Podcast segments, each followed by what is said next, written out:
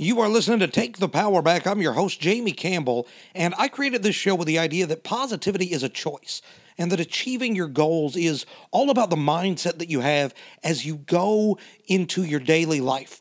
And this show is all about taking the power back from whatever life throws at you, jumping over the hurdles in your way, and reaching out for what you want. Each week, I'm here to help you start things off with some positivity and encouragement. So let's get into it. Here is your Monday motivation.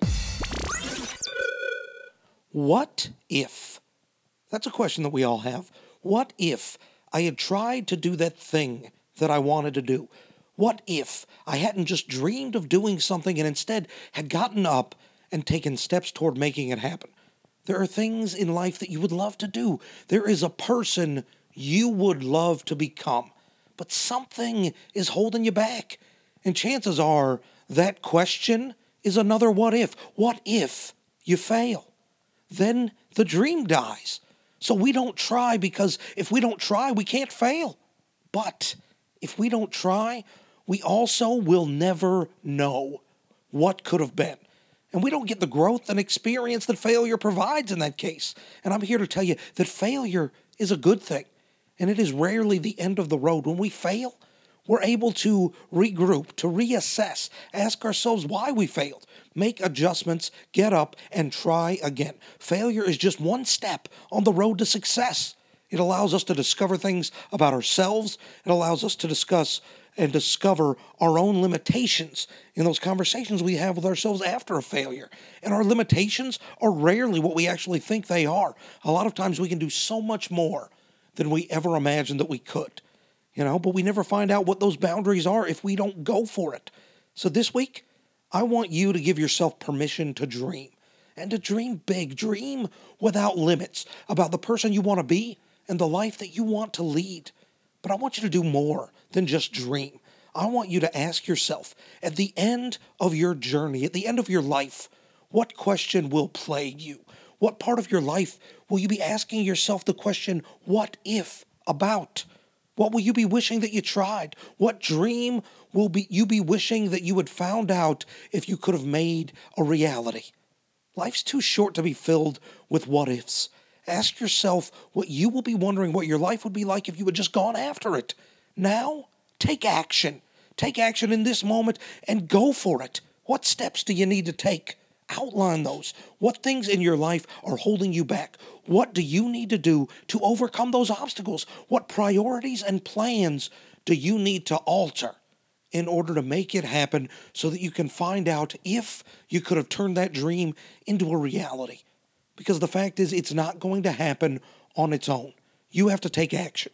So this week, take those first steps towards answering one of those what ifs and getting that question off the table it is time to find out. You deserve to know if you could make that dream happen. Go for it. Well, I hope that that helps you go out and, and reach for something that you've really been dreaming about, something that's been nagging at your soul. And I hope that, that it really makes you go for it starting this week. You know, I personally have this fear of rejection. And sometimes it can really make me retreat into myself.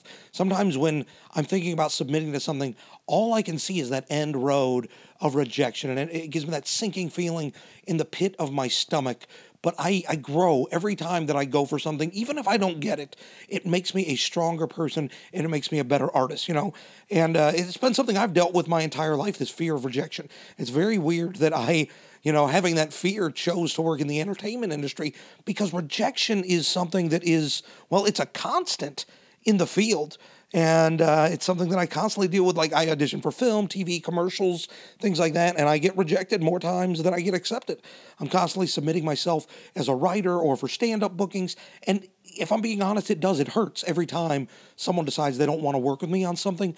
But I know that if I let that stop me from putting myself out there, I would never have gotten the work that I have gotten. I would never have been able to work on so many of the projects that have made my life so much more fulfilled. You know, if I'd just gone into my shell and let that fear of rejection stop me from going for it, I know that I would have so many what ifs that nag me for the rest of my life. Putting yourself out there is hard, but even when it doesn't work out, you at least have closure. You know whether or not you could have gotten that thing. You know, you'll know you went for it, and it will make you better in the next thing that you go after.